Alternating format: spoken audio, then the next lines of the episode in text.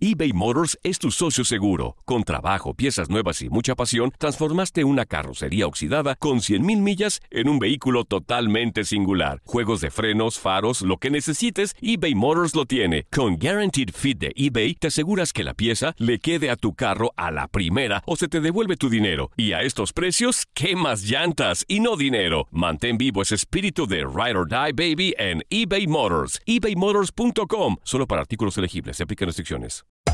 Hacer tequila, Don Julio, es como escribir una carta de amor a México. Beber tequila, Don Julio, es como declarar ese amor al mundo entero. Don Julio es el tequila de lujo original, hecho con la misma pasión que recorre las raíces de nuestro país. Porque si no es por amor, ¿para qué? Consume responsablemente. Don Julio Tequila, 40% alcohol por volumen, 2020. Importado por Diageo Americas, New York, New York. When something happens to your car, you might say, No.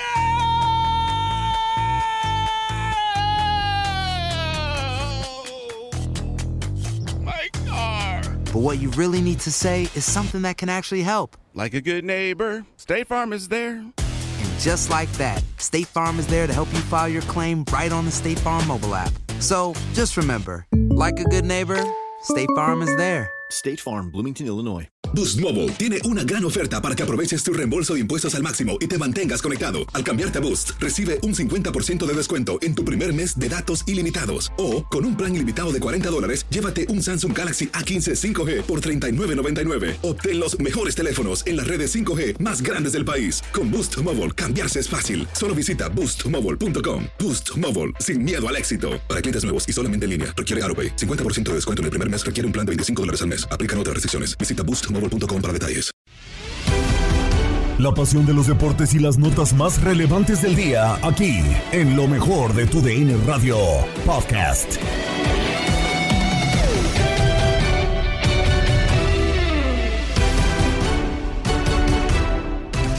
Saludos amigos del podcast Lo mejor de tu DN Radio. Gabriela Ramos les presenta el resumen con la información deportiva.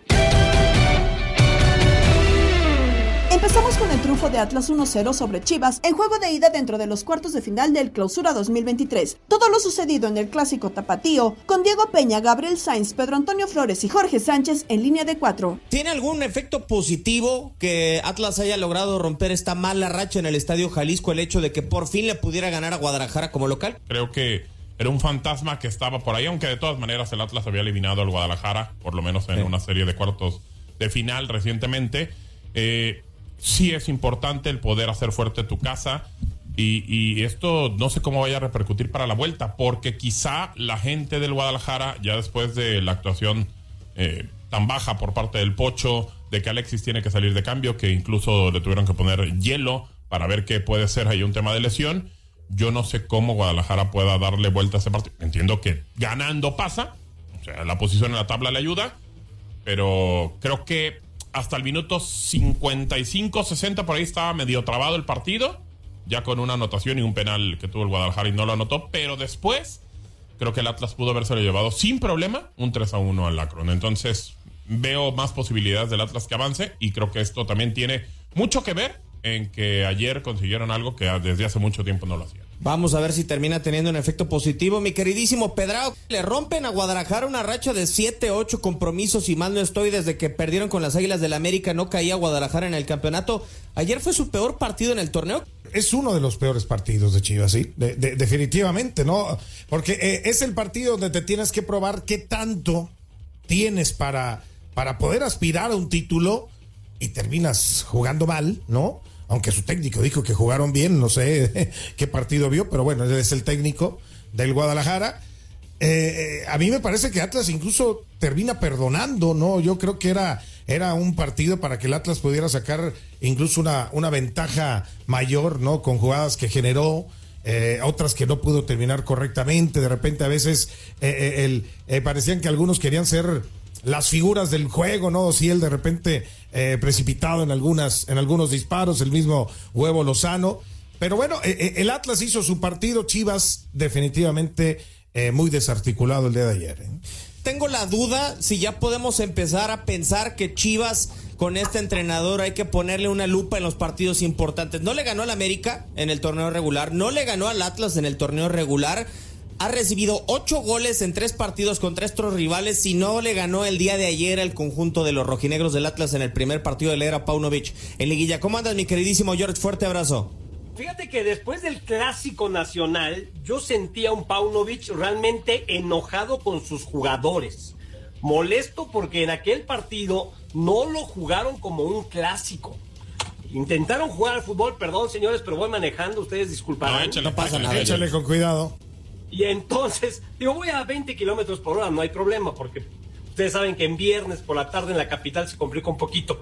Pero, este, a lo que me refiero es que creo que Paunovic sí tiene esa materia pendiente de los clásicos, ya son tres, dos contra el Atlas. Ayer no creo que jugaran tan mal, definitivamente. Incluso, pues el penal es un golpe psicológico en contra del rebaño, ¿no? El atajadón de Don Camilo, que vuelve a aparecer en los momentos importantes, además hasta sobrado, ¿no? Atajando ese penal el, guardameta del Atlas, pero creo que sí Paunovic tiene que poner énfasis a sus jugadores que a veces este tipo de partidos pues los ganas más con el corazón que con buen fútbol, ¿no? Y creo que eso sí, yo le recriminaría un poquito a las Chivas cada vez que han enfrentado a sus acérrimos enemigos, llámese el conjunto de Atlas o bien el América. Max, sorpresa en el volcán, Tigres le gana 4-1 al Toluca y vaya que esto terminará por pesar quizá en el equipo de Toluca ya en, el Nemesio 10. Terminará por pesar seguramente una ventaja de tres goles y sobre todo con Tigres, un equipo que está acostumbrado a tener eh, la pelota y que Toluca necesita tener la pelota para ser eh, tanto bueno y efectivo al ataque como para defender. Creo que ya se ve muy, muy complicado de parte de los choriceros que terminen por aspirar algo.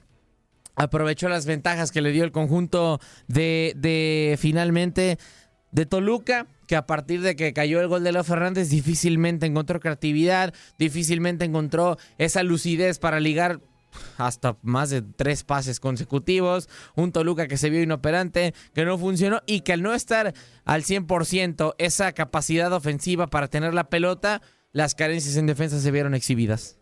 Ganó Tigres 4 a 1, lleva una gran ventaja al infierno. Y la vuelta la tendremos aquí a través de tu DN Radio.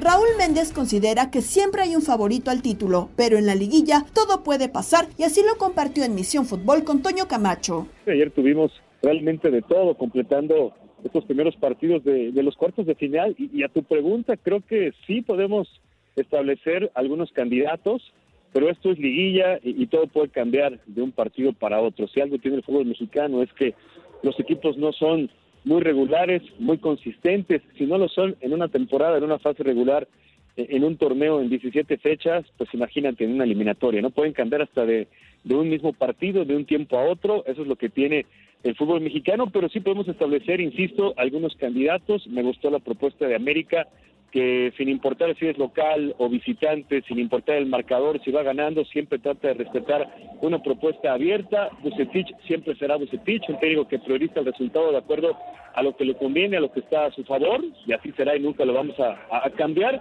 Y lo de Tigres resulta realmente una, una sorpresa porque si seguimos el rendimiento de Tigres en este semestre, nadie esperaba la exhibición de anoche, pero tomamos en cuenta también que Toluca es un equipo impredecible, que con Nacho Ambriz parece que ya llegó, que es consistente, pero suele tener estos altibajos terribles. Sí, no, de acuerdo contigo, una grata sorpresa me parece lo de lo de Tigres. Y y Raúl, hablabas de lo de Santo Monterrey con Bucetich, sabemos que así se juega, pero ok, entiendo que te terminó por sorprender Tigres, pero ¿no crees que Nacho Ambriz en liguillas está quedando de ver bastante. A ver cuántos goles no ha recibido en tres partidos, en los últimos tres juegos, en la final, ida y vuelta y en este, ¿no?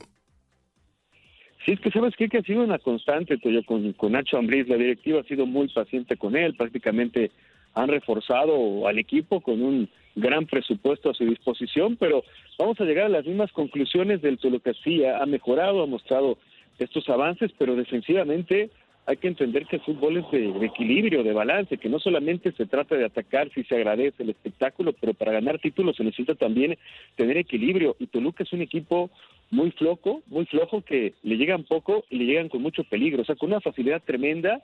A este Toluca, si se encuentra con un equipo poderoso en ofensiva, lo pueden golear. Pasó en la final, donde prácticamente todo se definió en la ida, y ayer Tigres ya dejó muy encargada la eliminatoria. Esas son las grandes preguntas para, para Nacho Ambriz. ¿Cómo su equipo se le puede caer de forma tan tan tan grosera, ¿no? Tan, tan terrible y que defensivamente el equipo no mejora. Siguen reforzándose, pero solo de medio campo hacia frente, como si en la defensa pudiera jugar cualquiera, pero de ahí se consiguen los equipos, de atrás para adelante.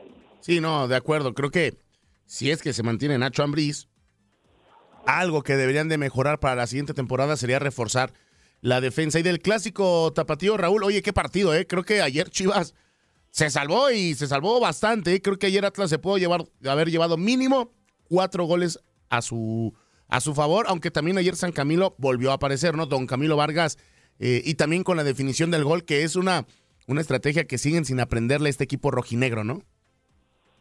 Sí, sí, sí, le salió barato, ¿eh? A, a Chivas, y mira que aún así pudo haber empatado la eliminatoria, pero Víctor Guzmán, que llegó para hacer refuerzo, que llegó para definir en favor de Guadalajara en estas instancias, pues no pudo justificarlo, ¿no? Fallando ese, ese penal muy controversial. Y creo que aquí la, la gran diferencia la marca el grupo de jugadores. Con este grupo de jugadores, con otro entrenador, Atlas consiguió un bicampeonato. Recuperó la memoria, obvio también hay que darle parte de su crédito a Mora, que, que los ha levantado, pero yo le doy más fuerza a, esa base que tiene Atlas de jugadores que ya le alcanzó para este para este bicampeonato. Y cuando tienes a jugadores como Camilo, como, como Furch, como Quiñones, pues te marcan una diferencia. ¿no? Chivas podrá tener un sólido juego colectivo, pero no tiene estas individualidades que en partidos como ayer te van a sacar la eliminatoria. Y, la muestra está en el gol, o sea, cómo cae el gol en tres toques de Camilo a Furch, y es increíble la falla que, comete Guadalajara en la marca. Furch se las va a ganar así en juego aéreo. Lo que hay que preocuparse es por los que van a entrar al área a buscar un remate y las facilidades que le dan a Quiñones para fusilar. Creo que ahí sí Guadalajara se lleva una desventaja, pero también es una dura lección de que estos errores defensivos en partidos tan cerrados para, para una liguilla te marca obviamente una derrota. ¿no? En fútbol de las estrellas, Diego Peña, Tata Gómez Luna y Jorge Rubio analizan las posibilidades de Manchester City para quedarse con la Premier tras el partido ante Real Madrid en la UEFA Champions League. Yo tengo una duda, ¿tiene la razón el señor Guardiola cuando no hizo ningún cambio en contra del Real Madrid en una plantilla de 1.400 millones de euros, Tate Jorge? So, sonaría ilógico, ¿no? Eh, eh, porque, porque o sea, yo veo con... la alineación en contra de Leeds United. Sí la que plantó el señor Guardiola, en donde por cierto dio rotación el pasado fin de semana por Premier League, es Ederson Moraes, seleccionado brasileño, Akanji, seleccionado suizo, Laporte, seleccionado español, Nathan Ake, que está lesionado, seleccionado neerlandés, Rico Lewis de su cantera, Ilkay Gundogan, Riyad Mahrez, Julián Álvarez, Kevin De Bruyne, Phil Foden, que no les dio minutos y los llevó al banquillo en contra del Real Madrid, ni a Mahrez ni a Foden, pese a que el argelino fue su mejor anotador la temporada pasada, y Erling Broad Holland está en posición de quejarse cuando deja a estos futbolistas sin minutos, es decir, un campeón del mundo, tu mejor anotador, la mejor promesa de Inglaterra hoy en día. El Everton tiene que jugar sus canicas, ¿no? O sea, eh, está peleando por el descenso, acaba sí. de sacar un resultadazo de visitante ante el Brighton en Hove Albion, sí. que, que, está peleando puestos de Europa, le gana 5-1, el golpe anímico es durísimo. Eh, si te dicen, te enfrentas al líder liguero que está jugando las semifinales de Champions con eh, dos días de diferencia. Pero estamos hablando que Foden y Mares eran titularísimos sí. la temporada pasada, ¿no, no Jorge?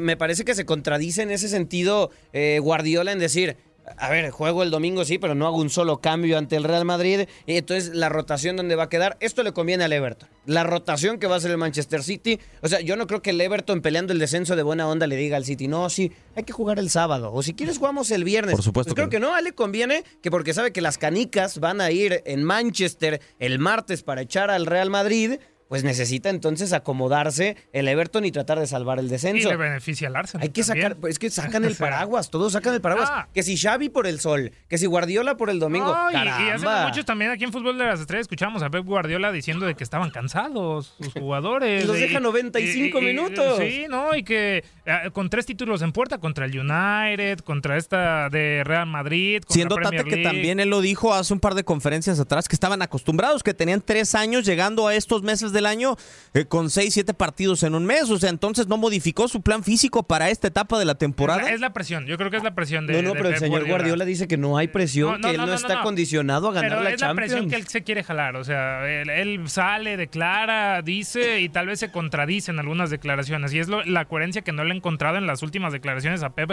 en conferencia de prensa. Creo que está haciendo más ese trabajo sucio por debajo de, de traer la atención hacia mí, de cómo puede ser que se queje de que juegue en domingo. Yo le veo algo de razón porque pues ya la Pero ¿cómo se siente el futbolista? O sea, el caso de Foden, el caso de Marés, o sea, no, no es, no es posible que los deje sin minutos y, y no es posible que no tenga la capacidad Guardiola de decir, tengo un plantel al que le puedo dar rotación porque esa es la realidad. Estás escuchando el podcast de lo mejor de tu DN Radio, con toda la información del mundo de los deportes. No te vayas, ya regresamos. Tu DN Radio, también en podcast. Vivimos tu pasión.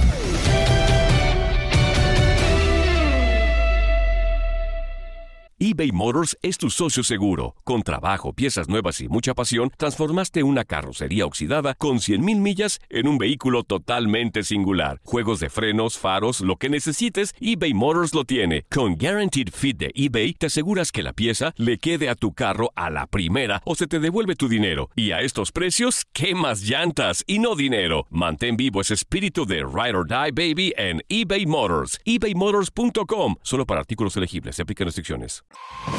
Hola, hola, aquí Gabriela Ramos interrumpiendo un momento la programación para invitarlos a que escuchen todos los días lo más destacado de la información deportiva en el podcast Lo mejor de tu DN Radio a través de la app Euforia. Cruz Azul revela que Shaggy Martínez queda fuera. Se juega la semana de la rivalidad en la MLS. Diego Alonso se despidió de la selección de Uruguay. Tenemos el primer equipo en las finales de conferencia de la NBA. Esto con Andrea Martínez en Contacto Deportivo. Y hay información de los equipos del fútbol mexicano que ya no están en la fase final, uno de ellos Cruz Azul, porque el futbolista José Joaquín Martínez, alias el Shaggy, es la tercera baja del conjunto celeste para el siguiente campeonato. Esto fue anunciado el día de hoy luego de que se anunciase el proceso de reestructuración de la máquina. El Shaggy estuvo en Cruz Azul durante tres años, del 2020 hasta este 2023, donde fue campeón en tres ocasiones, siendo el más importante la novena, haciendo historia junto a futbolistas como el Cabecita Rodríguez o Santi Jiménez, que hoy está en el Feyenoord. Con la posible llegada del venezolano Ronaldo Rivas de 22 años, se especulaba que uno de los que finalizaría su proceso con la máquina sería el Shaggy y hoy el azul confirmó a través de un mensaje que compartió en sus redes sociales.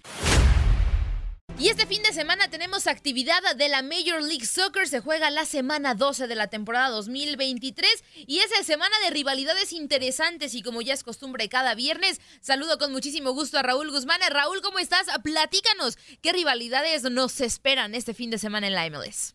Hola Andrea, ¿cómo estás? Un placer saludarte a ti a todos los amigos de Contacto Deportivo. Vamos a platicar un poquito sobre la decimosegunda jornada de la MLS que ya viene. Se nos fue un tercio de temporada, así de rápido. Y vamos a entrar entonces a la semana de la rivalidad. Así se le conoce a los enfrentamientos más acérrimos eh, de los rivales que ya sea que comparten una zona geográfica o una historia de rivalidad entre ellos y se enfrentan en estas dos semanas este fin de semana, por ejemplo, tendremos duelos como el de Montreal contra Toronto, que es el clásico canadiense. Tendremos, por supuesto, algunos regionales como el Cali Clásico, el de el LA Galaxy contra el San José Earthquakes, antes de que existiera el LAFC. Este era el único enfrentamiento entre equipos californianos. Ahora, por supuesto, ya con el otro equipo angelino, pues hay más en disputa. Está también la Cascadia Cup, los que juegan el noroeste de los Estados Unidos, Portland ahora va a jugar contra Vancouver. Y así vamos encontrando algunas de estas rivalidades que se jugarán este fin de semana y también el próximo Atlanta contra Charlotte también por, por la zona geográfica, por la cercanía, a pesar de que es un equipo nuevo, San Luis eh, va a enfrentar también a Chicago. Empiezan a encontrarse estas zonas, estos lugares en los que intentan crecer una rivalidad. Así entonces, ya con dos técnicos despedidos, como lo platicábamos el lunes pasado, y obviamente después de que hubo mucha actividad a media semana en la US Open Cup, en los partidos de Copa. Algunos o la mayoría de los equipos de la MLS lograron avanzar y se van a tener que enfrentar ya, ahora sí, entre ellos en las etapas definitivas. Pero por lo pronto, entonces, esta jornada 12, además de los partidos que ya te comenté, tiene algunos otros, por ejemplo, como el DC United de Wayne Rooney, que recibe a Nashville. Y es interesante no solamente por los equipos que están ambos en zona de playoff, sino porque se encuentran dos de quizá las figuras eh, en el arranque de temporada que más han llamado la atención. Christian Benteke, por un lado, que llegó a DC United y llegó haciendo goles y de muy buena calidad, y el MVP del año pasado, Hani Mukhtar, que también está ya eh, en camino a repetir este premio. El eh, futbolista de Nashville, el alemán, está en un muy buen estado de forma, así que se enfrentan estos dos equipos también. Miami está recibiendo a New England, el conjunto de el New York Red Bulls enfrenta a su gran rival de la ciudad, el New York City Football Club. Algunos de los partidos de la semana de la rivalidad. Ya estaremos platicando el lunes cómo les fue a estos equipos en la MLS. Por lo pronto te mando un fuerte abrazo. Vamos con información del fútbol internacional porque Diego Alonso, entrenador de Uruguay en Qatar 2022, publicó una carta luego de que la Asociación Uruguaya de Fútbol llegara a un acuerdo con el entrenador Marcelo Bielsa. Alonso evaluó su etapa como entrenador de Uruguay al tiempo que fue autocrítico y agradeció el compromiso de futbolistas y el apoyo de los hinchas. En Qatar, Uruguay fue eliminado en la fase de grupos luego de empatar a cero con Corea del Sur, caer 2 por, 2 por 0 ante Portugal y vencer 2 por 0 a Ghana en el grupo H, donde terminó con los mismos puntos que el asiático, pero con menos goles a favor, por lo que no pudo avanzar a los octavos de final. El contrato de Alonso con la Asociación Uruguaya de Fútbol culminó con la participación de Uruguay en Qatar, por lo que el pasado 2 de diciembre fue su último día como DT de la Celeste, más allá que los dirigentes nunca llegaron a confirmar la no continuidad del entrenador. La Asociación Uruguaya de Fútbol convocó a una conferencia de prensa para el 17 de mayo en el Estadio Centenario a los efectos de presentar a Marcelo Bielsa como su nuevo entrenador. Dejamos el fútbol de lado para hablar de la NBA porque los playoffs están llegando a su parte más emocionante. Nikola Jokic anotó 32 puntos como parte de otro triple doble. Jamal Murray añadió 26 unidades y los Denver Nuggets avanzaron a la final de la conferencia oeste por primera vez desde 2020 al vencer 125 a 100 a Phoenix Suns. Los Nuggets jugarán la final de conferencia por primera vez desde que cayeron ante los Lakers en cinco partidos en la burbuja de Florida durante la pandemia. Jamás han disputado las finales de la NBA NBA. Denver, eh, que avanzó como primer preclasificado del oeste, se valió de una racha de 23 a 2 en las postimetrías del primer cuarto para tomar una ventaja de 44 a 26 y nunca volvió a mirar atrás. En otro de los duelos de anoche también de los playoffs, Jason Tatum falló sus seis primeros triples antes de acertar dos de forma consecutiva, que fueron claves en el cierre del partido para que los Boston Celtics derrotaran a Philadelphia 76ers 95 a 86, obligando a que las semifinales de la Conferencia del Este regresen a Boston para un séptimo y definitivo juego.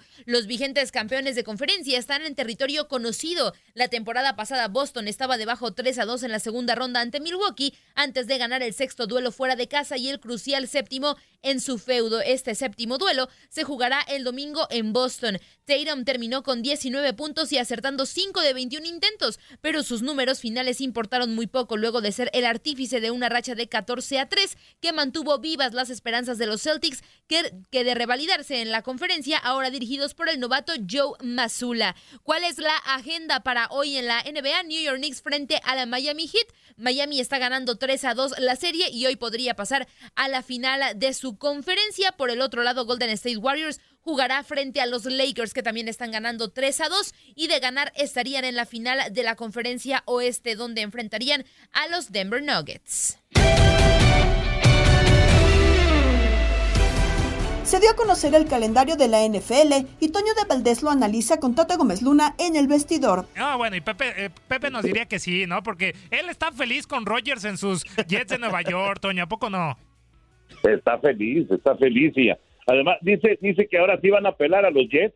Ya ves que el primero de lunes por la noche de la temporada va a ser justamente con eh, los Jets de Nueva York eh, y pues evidentemente ahora con la presencia de Rogers, pues va a ser un, un, equipo que va a jalar mucho más, ¿no? Y que va a llamar la atención mucho más. Pero sí, está, Pepe está muy contento con, con sus Jets y le tiene mucha, mucha fe a lo que pueda pasar en esta, en esta temporada que, híjole, que, ¿cómo, cómo manejan lo de lo de pues, la, la, mercadotecnia y todo el tema de, darle darle al aficionado, ¿verdad? Este que si el combine y que si el draft y que si la agencia libre y que si el calendario y sacamos un poquito del calendario y luego ya lo sacamos completo, lo manejan muy bien, muy bien para que siga creciendo pues ese ese deseo del aficionado de que llegue el 7 de septiembre, ¿no? Y de que arranque la temporada de la NFL, eh, que por cierto va a arrancar ahora con,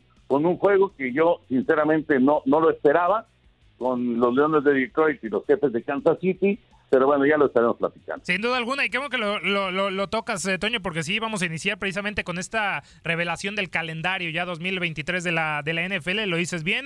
Próximo jueves 7 de septiembre tendremos el kickoff entre los Chiefs eh, y los Lions. Y comenzando de esa parte, Toño, ¿por qué no te gustó? ¿No te esperabas eh, que el campeón pues abriera la temporada, la temporada regular o, porque no es un juego tan atractivo? ¿Qué, qué, ¿Qué pasa con ese juego? Es por parte de los Leones de Detroit, ¿verdad? Sí, sí, claro, claro, sí. No, Kansas City, pues era, era obvio que iba a abrir. Eh, el campeón siempre abre, pero yo pensaba, sinceramente pensaba que nos podían dar pues un platillo de esos de megalujo presentando eh, pues la repetición del Super Bowl, porque casualmente en el calendario eh, pues estaba el, el Philadelphia Kansas City con los jefes jugando en casa. Entonces yo, yo pensé que iban a, pues ahora sí que a, lanzar con todo la temporada con la repetición del Super Bowl, teniendo a, a Filadelfia y a Kansas City como los protagonistas, y no decidieron ir por los Leones de Detroit, que sí es un equipo que cerró fuerte la campaña, es un equipo entretenido, es un equipo que eh, está eh, que va para arriba, pero sinceramente pues quitando a Jared Goff quitando al coach Campbell, pues no, como que no tiene a muchas así grandes estrellas que, que uno pues está esperando ver, ¿no? Entonces, sí me parece que como que dentro de, de todo esto que, que se maneja y que es espectacular en la NFL, sí creo, creo que esta vez el tener a Detroit como el, el invitado, vamos a llamarlo de esa manera, el invitado para arrancar la campaña, como que no, no termina de ser el, ese, ese, equipo que, que jale, ¿no? De todas maneras, es el kickoff, es el arranque de la campaña, la gente lo va a ver, pero sí yo pensé que iba a ser Filadelfia Kansas City. Sin duda alguna, eh, pero de que obviamente no nos lo vamos a perder, no nos lo vamos a perder, ¿verdad, Toño? Porque obviamente es el inicio de la, de la NFL y tendremos también como contendientes eh, pues a los jefes de Kansas City, vigentes campeones, pero en esa misma fecha número uno, Toño, pues lo decías, eh, el debut de Aaron Rodgers con los Jets de Nueva York contra un rival de división, contra los Buffalo Bills, no solamente lo que será la inauguración en este debut de, de los Jets con Rodgers recibiendo a los Bills en el primer Monday Night Football, sino lo que va a significar esa división este de la conferencia americana, ¿no? Vaya que eh, ya con Rodgers los Jets se convierten en un equipo que va a pelear sí o sí, y ahí con los Patriotas y obviamente ahí con los Delfines de Miami, no sé si se va a convertir en la división eh, más cerrada de toda la NFL durante esta temporada 2023 por lo menos así luce en el papel. Vamos a ver si se da en, en la realidad pero yo estoy de acuerdo contigo. Me parece que, pinta para hacer una, división durísima en donde eh, Búfalo creo que va otra vez, eh, pues, digamos, levantando la mano como, como el favorito, pero va a encontrar mucha, mucha eh, eh, batalla de tanto de Miami como de los mismos Jets de Nueva York. Y bueno, Nueva Inglaterra creo que es una incógnita. Vamos a ver si si son capaces de tener un buen año, me parece difícil, ¿no? Sobre todo jugando dos veces contra los Jets, dos veces contra Miami, dos veces contra Buffalo, pues se ve difícil para Nueva Inglaterra. Pero sí creo que la división pinta para ser muy atractiva. Además, tener a, Josh Allen en contra de Aaron Rodgers, la presentación de Rodgers como coreback de los Jets en lunes en la noche, primer lunes en la noche, pues es súper atractivo, ¿no? Ahí sí creo que le pegaron pero en el clavo creo que es un, juego perfecto para arrancar los lunes en la noche. Es, es un partido que indiscutiblemente llama la atención para, para la afición. Creo que es, si, si nos vamos a, a, los eh, juegos que no te puedes perder de la NFL, creo que eh, de los 10 que no te puedes perder, creo que ahí está este, este lunes por la noche para iniciar la campaña. Los resultados de las grandes ligas los tienen Luis Quiñones y el Beto Ferreiro en Desde el Diamante. Desde hace mucho tiempo Tampa domina a los Yankees. No me duele decirlo porque no soy yanquista. Tampa Bay ganó el primero de esta serie de cuatro juegos y ha ganado tres de cuatro compromisos ante los Yankees. Reiteramos, los Tampa Bay Rays sí son el mejor equipo hoy de las grandes ligas con 30 victorias, 9 derrotas y envían a los Yankees al último lugar, Beto Ferreiro, de esa división, una división donde, reiteramos, sigue siendo la más competitiva de todas las mayores porque todos los equipos tienen balance positivo. Es la única división donde todos los equipos tienen balance positivo, o sea, más victorias que derrotas a estas alturas de la temporada. Sí, exactamente. No, y es, y es una serie hoy que yo recuerdo hace muchos años atrás, a pocos le interesaban cuando jugaban, ¿verdad? Los Reyes de Tampa Bay contra los Yankees de Nueva York. Pero hoy esa es una de, de las series que todo el mundo tiene apuntado antes de comenzar cada temporada, porque han, de momento, han creado una rivalidad. Y la rivalidad viene porque los Reyes de Tampa Bay se, siempre, últimamente, en los últimos años, ha sido una piedra en el zapato para estos Yankees de Nueva York. Eh, te digo, el primer equipo en llegar a 30 triunfos. Y ya yo no sé, yo tengo muchas personas que me escriben a veces, lo hiciste en las redes sociales, en Twitter, Instagram. No, qué sorpresa lo de los Reyes de Tampa Bay. Yo no creo que esto ya se puede llamar sorpresa. ¿eh? Sorpresa fuera si todo estuviera comenzado este año o el año pasado, pero ya. Oye, este equipo de los Reyes de Tampa Bay en el 2020 fue a la Serie Mundial. Eso no es cosa menor. La perdieron, sí, contra los Dodgers de Los Ángeles, pero llegaron allá. Estamos hablando desde el 20, estamos hablando ya que este 2020, 2020, 21, 22, 23, cuatro temporadas consecutivas donde este conjunto es protagonista, donde este conjunto siempre da batalla y pierde algunas piezas, y hay que darle el crédito aquí, aquí a la franquicia de Tampa, al alto mando, a los que están encargados, a la gente de scouts y todo, pierden piezas importantes, pero traen un reemplazo, figuras jóvenes, hacen algún cambio y les trabaja las mil maravillas. Un equipo que invierte poco, pero que los resultados siguen siendo muy grandes. ¿eh? Y Beto Ferreiro, hoy, ¿por qué Tampa Bay es el único equipo, el primero en llegar a las 30 victorias en esta temporada? Bueno, sencillo y llanamente porque tiene el mejor picheo de todas las mayores. Es el único equipo que su cuerpo monticular está trabajando por debajo de las tres carreras limpias por cada nueve entradas, con un promedio de efectividad colectivo de 2.93, señores. El segundo lugar lo ocupan los mellizos de Minnesota con un 3.29 y los Astros de Houston tienen 3.36, aun cuando los Astros están solamente una victoria por encima de la marca de 500. Pero a eso súmele que hoy por hoy es el equipo de mejor ofensiva en todas las mayores. Tampa Bay está encabezando colectivamente también el departamento de bateo con averaje ofensivo de manera colectiva de 273, por delante de los D-backs que batean para 270 y de los Cachorros de Chicago que están en el tercer lugar con 269. Pero Tampa Bay Rays es el equipo que más honrones conecta en la temporada, con un total de 76 cuadrangulares, seguido por los Dodgers que tiene 64 y el otro equipo que logró llegar a los 60 honrones, los Bravos de Atlanta en el tercer lugar y por ende el equipo de Tampa Bay es el que más carreras produce en la temporada con un total de 228 carreras impulsadas, anotadas 239 en total en esta campaña. Es que no han tenido debilidad. Ahí tú lo acabas de demostrar con números. Ahí están los hechos. Estamos hablando de batean para promedio, batazos de largometraje, gran picheo abridor, gran picheo de relevo, tremenda defensa, juegan en equipo, un buen manager, porque hoy podemos sentarnos aquí a hablar de Kevin Cash. Van a salir seguramente gente que lo va a defender, otros detractores. Uno se va a acordar de cuando en el 2020, ¿te acuerdas? Le pidió la pelota a Blake, en la Serie Mundial. eso es normal. Hasta lo dijo en una entrevista que llegó a la casa y su hija le preguntó, papá, claro, ¿por qué le quitaste la pelota a Blake Snell? Muchos se van a acordar de eso, pero lo que nadie puede tener duda es que este hombre es un ganador. Sí porque con tan poco haciendo tanto, yo creo, no sé, que la gente nos diga cuando llamen. Para mí, Kevin Cash como manager es un ganador. Sí, no, sin duda, sin duda soy Kevin Cash. Le falta ganar eh, la Serie Mundial, pero de que es un manager ganador, eso no tiene discusión ninguna.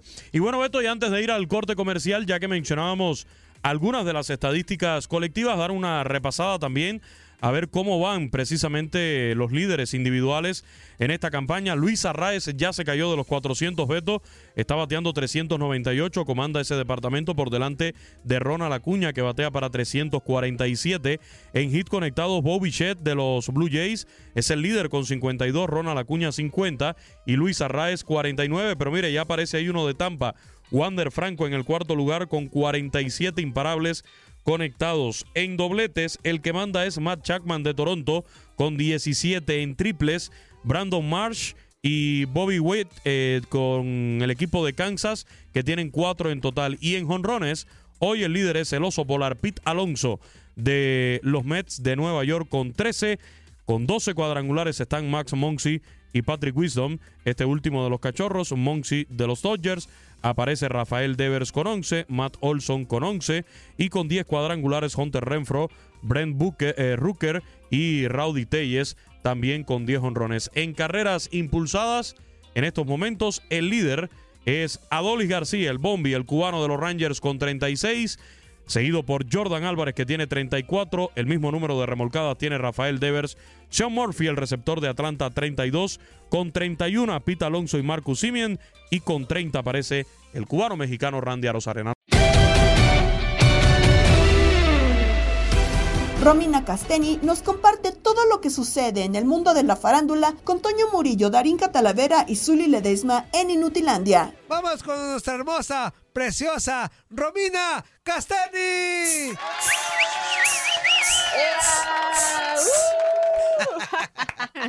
Me encantan los efectos especiales, le ponen un súper toque para la bienvenida. Muchas gracias, no hombre, no hombre. Qué buena manera de iniciar el viernes ya fin de semana. Mucho chisme y yo contenta de poderles contar todo lo que ha ocurrido esta semana porque, ay, ay, ay, se pone bueno, se pone bueno cuando empiezan las figuras del deporte y del espectáculo a unirse. Ahorita más adelante lo vamos a platicar, pero primero vamos a tener que retomar un tema de híjole, a Cristiano Ronaldo y a Georgina Rodríguez no me los dejan en paz, caray. ¿Ahora qué? ¿Ahora qué? ¿Ahora qué hicieron esos güeyes? Pues, ¿Ahora qué pacho? Pues ya ven que les he estado platicando que hay un buen de rumores que dicen que bueno, que si se separan o se separan. Ya Georgina publicó una historia desmintiendo, ¿no? Así como hablando de los chismes y que digan lo que quieran, pero pues que están bien. Después fue Cristiano Ronaldo y ahora hubo un evento esta semana donde se abrió una tienda este, de ropa a la que acudió la mamá de Cristiano Ronaldo y aquí la prensa pues dijo, ay, aunque ya nos lo hayan dicho, tenemos que preguntarle a la señora qué opina de estos rumores, ¿no? Entonces van y se acercan con, con ella que se llama María Dolores y le preguntan al respecto y pues sí, o sea, ella se dio la oportunidad de explicar la situación que está viviendo su hijo con Georgina en el Medio Oriente, porque también recuerdan que muchos se había dicho que había problemas hasta con ella, o sea, que era como parte de la tensión que había en la familia. sí, que porque no, no veía a su mamá, ¿no? O algo así. Ajá, y que también estaban, este, pues como cansados de la actitud de Georgina y demás, pero bueno, ella afirmó a la prensa, este, que todo lo que se ha dicho es mentira que todas las parejas, por supuesto, que discuten, pero lo que se ha escrito es mentira. Entonces, pues ya con eso estaría nuevamente otra persona más que desmiente que haya una crisis entre ellos, pero pues sí, o sea, ya una vez que empieza un medio de comunicación con alguna este, fuente cercana, empezar como a, a crecer la, este, los rumores, pues es que se hace todo esto tan tan grande, ¿no? Diciendo que Cristiano no era feliz, que Georgina se la pasaba de shopping, pero bueno, parece que todo está bien con la pareja. Por lo general, una pareja normal, una pareja mortal, su primera discusión es por económico, ¿no? Su primera, Sus primeras broncas. Eso es que, que económico no creo que sea. Pues no, claro, económico no. A ver, a ver, a ver, a ver, momento, momento, Antonio, momento. Las primeras peleas de una pareja mortal, las primeras También peleas... vamos a desglosar con el análisis. ¿También quieres que desglosemos? Primero tenemos que contemplar las situaciones y circunstancias que rodean estos rumores.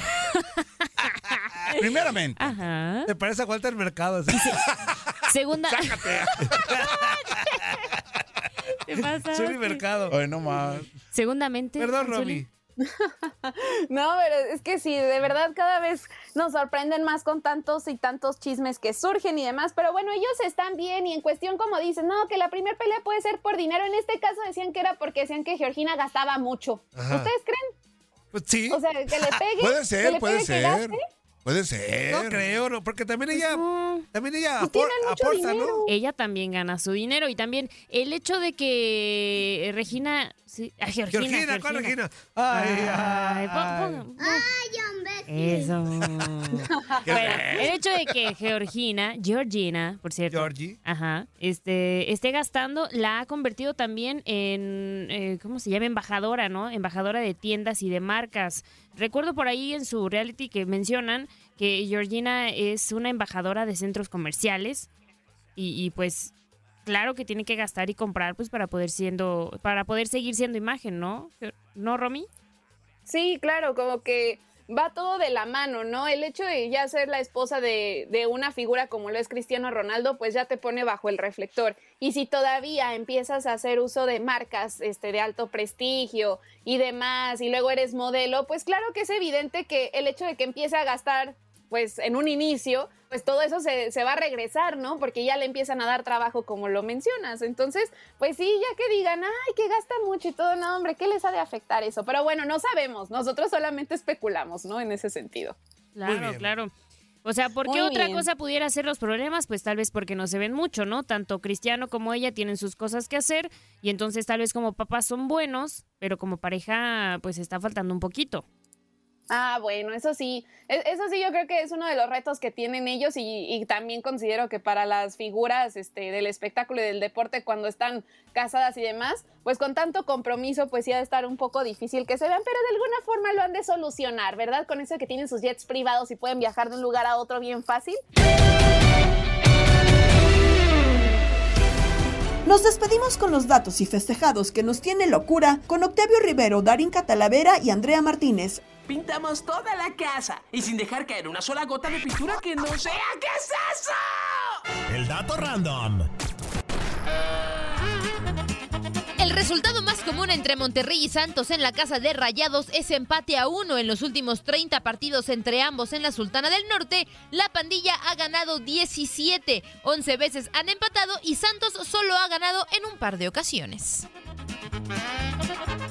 En los últimos nueve encuentros jugados en la cancha del Estadio Azteca entre América y San Luis, las Águilas han ganado en cinco ocasiones con dos empates y dos victorias del San Luis. La última vez que San Luis le ganó al América en la capital fue el 5 de febrero del 2022 con marcador de 3 a 2. Por su parte, el Toluca tiene buenas posibilidades de superar a los Tigres. En sus últimos 22 partidos en el Nemesio 10, los del Estado de México han vencido en 13 ocasiones con 6 empates y solo 3 victorias de los felinos. Y obviamente en el clásico tapatío la cosa está mucho más pareja. En los últimos 26 duelos jugados en casa del rebaño, Chivas ha ganado 11 veces, ha empatado 6 y los zorros se llevaron 10 veces la victoria. Hoy celebramos al niño del pastel. ¡Feliz cumpleaños te deseamos porque en locura estamos!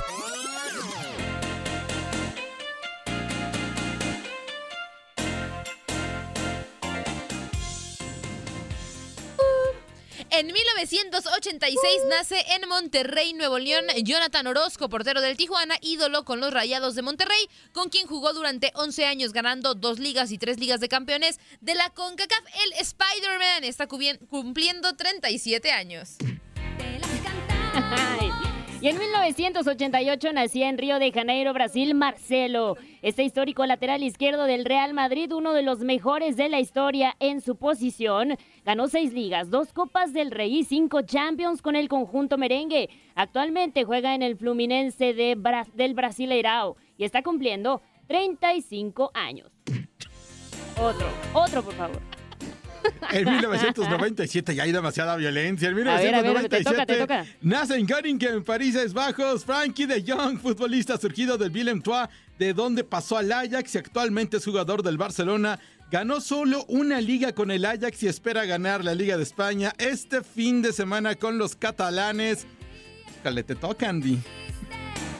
Y en 1956 nacía en Springfield Homero Simpson, protagonista de la serie animada más exitosa de la historia de la televisión. Ha ganado un Grammy con su banda Los Borbotones. Ha viajado al espacio, ha llevado a la quiebra a su hermano y también ha sobrevivido a tres hijos.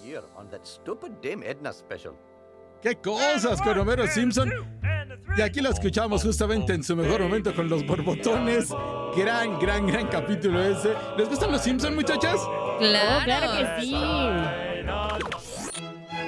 Tal día como hoy.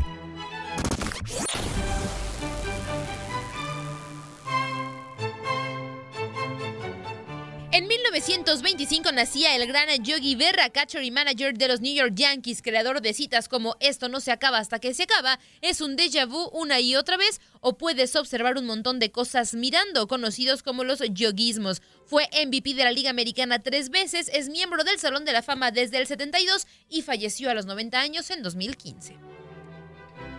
En 1976, en Glasgow, Escocia, el Bayern Múnich ganaba su tercera Copa de Campeones de Europa consecutiva. Derrotó en la final al Saint Etienne de Francia por 1 a 0 con tanto de Frank Ruth. En 1982, el Barcelona derrotaba al estándar de Lieja por 2 a 1 para conquistar la Recopa de Europa. Los anotadores de los goles fueron Alan Simonsen y Kini. Y en 1994, la mejor película y mi favorita Pulp Fiction de Quentin Tarantino se estrenaba durante el Festival de Cannes, del cual saldría ganadora a la Palma de Oro como mejor película. Participaron Bruce Willis, John Travolta y Samuel L. Jackson. Peliculón, Andy, peliculón. También es una de mis películas favoritas, definitivamente. El soundtrack es una obra maestra. El Y esa de- escena. No, y esa escena mientras bailaba John Travolta Ahora que vaya a Guadalajara, excelente. ahora que vaya a Guadalajara nos echamos esa escena, Andy, recreamos esa escena, pues ya nos vamos. No, yo no sé bailar, así lo dejamos. Gracias, bye bye. Recuerda que puedes seguir todos los episodios del podcast Lo mejor de tu DN Radio en la app Euforia. Saludos de Gabriela Ramos. Mañana nos volvemos a escuchar con el nuevo capítulo del podcast Lo mejor de tu DN Radio. Hay gente a la que le encanta el McCrispy y hay gente que nunca ha probado el McCrispy. Pero todavía no conocemos a nadie que lo haya probado y no le guste. Para pa pa pa. En JCPenney tenemos infinidad de regalos para el Día de las Madres hasta el domingo. Ahorra hasta 40% en todo Liz Claiborne y vístela de pies a cabeza con la última moda. Además, aprovecha las ofertas Yes Please, con diamantes y piedras preciosas a 25 dólares para miembros de JCPenney Rewards. ¿Aún no eres miembro? Inscríbete. Es fácil y gratis. Y regálale a mamá todo lo que se merece. JCPenney. Vale la pena. Ofertas válidas hasta el 12 de mayo en selección de estilos. Aplican otras exclusiones. Joyería se excluye de los cupones. Detalles en la tienda jcp.com. Cassandra Sánchez Navarro junto a Catherine Siachoque y Verónica Bravo en la nueva serie de comedia original de VIX, Consuelo, disponible en la app de VIX ya. ¿No se merece tu familia lo mejor? Entonces, ¿por qué no los mejores huevos? Ahora, Egglands Best están disponibles en deliciosas opciones. Huevos clásicos, de gallina libre de jaula y orgánicos de Egglands, que ofrecen un sabor más delicioso y fresco de granja que le encantará a tu familia. En comparación con los huevos ordinarios, Egglands Best contiene la mejor nutrición como 6 veces más vitamina D, 10 veces más vitamina E y el doble de omega 3 y B12. Solo Egglands Best. Mejor sabor, mejor nutrición, mejores huevos. Visita egglandsbest.com para más información.